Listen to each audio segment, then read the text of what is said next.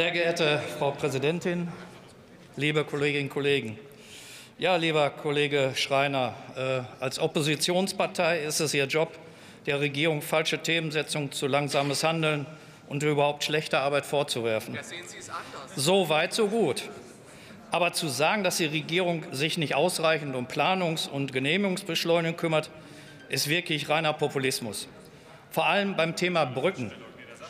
In den anderthalb Regierungszeiten, Jahren, haben wir bereits umfangreiche Maßnahmen beschlossen. Im März zweitausendzweiundzwanzig fand der Brückengipfel statt, um die Modernisierung der Brücken an Bundesfernstraßen zu priorisieren und voranzutreiben. Im Juli zweitausendzweiundzwanzig haben wir das Osterpaket verabschiedet, das den beschleunigten Ausbau erneuerbarer Energien ermöglicht. Im September zweitausendzweiundzwanzig haben wir das Sommerpaket verabschiedet, das den beschleunigten Ausbau von Infrastruktur ermöglicht. Im Dezember zweitausendzweiundzwanzig haben wir das Herbstpaket verabschiedet, das die Digitalisierung vorantreibt und den beschleunigten Ausbau von Bauprojekten ermöglicht. Offensichtlich haben wir das alles so schnell gemacht, dass Sie es als Opposition gar nicht mitbekommen haben. Dazu kommt, dass das Kabinett am dritten Mai einen Gesetzentwurf zur Genehmigungsbeschleunigung beschlossen hat, der in den nächsten Wochen hier im Plenum debattiert wird. Jetzt einmal konkret zu den Brücken, weil das ja Ihr Thema ist. Mit dem Brückengipfel im letzten Jahr ist sehr deutlich geworden, dass die Ampel um den Zustand der Brücken sehr besorgt ist und sich darum kümmert.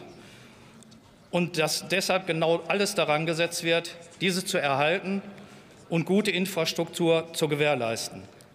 Die C D U und C S U hätte es aber gut überlegen sollen, ob sie diesen Gesetzentwurf der Rammetalbrücke als konkretes Beispiel nehmen.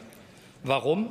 Weil der damalige Landesverkehrsminister Hendrik Wüst zweitausendachtzehn beschlossen hat, dass sie bis zweitausendfünfundzwanzig nutzbar sei, obwohl die Zustandsnote gezeigt hat, dass dringend Maßnahmen zum Neubau eingeleitet werden müssen. Wir könnten schon viel weiter sein.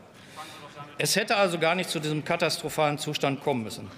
Zweitens werden vor Ort bereits sämtliche Maßnahmen beschleunigt, die beschleunigt werden können. Mir ist völlig klar, dass die Situation in Lüdenscheid und Umgebung für die Menschen und auch Unternehmen trotzdem extrem belastend ist. Und dennoch brauchen wir beschleunigte Projekte. Immer wieder müssen wir sie anstoßen, und die brauchen etwas Zeit. Drittens trägt die C D U in N R W wirklich nichts dazu bei, die Situation vor Ort zu verbessern.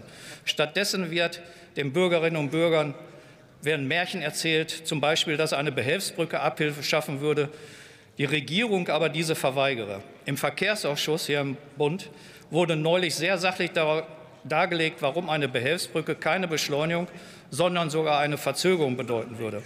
Und trotzdem kommen Sie immer mit den Ammenmärchen und Geschichten um die Ecke. Sie haben kein Interesse, den Bürgerinnen und Bürgern zu helfen. Sie haben nur ein Interesse daran, sich auf deren Kosten zu profilieren.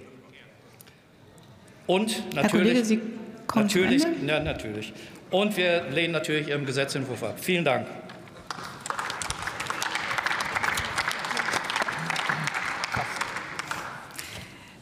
Ich weise darauf hin, dass die namentliche Abstimmung gleich vorbei ist. Sollte noch ein Mitglied des Hauses anwesend sein, das seine Stimmkarte noch nicht abgegeben hat, dann wäre jetzt noch Gelegenheit. Und jetzt gebe ich das Wort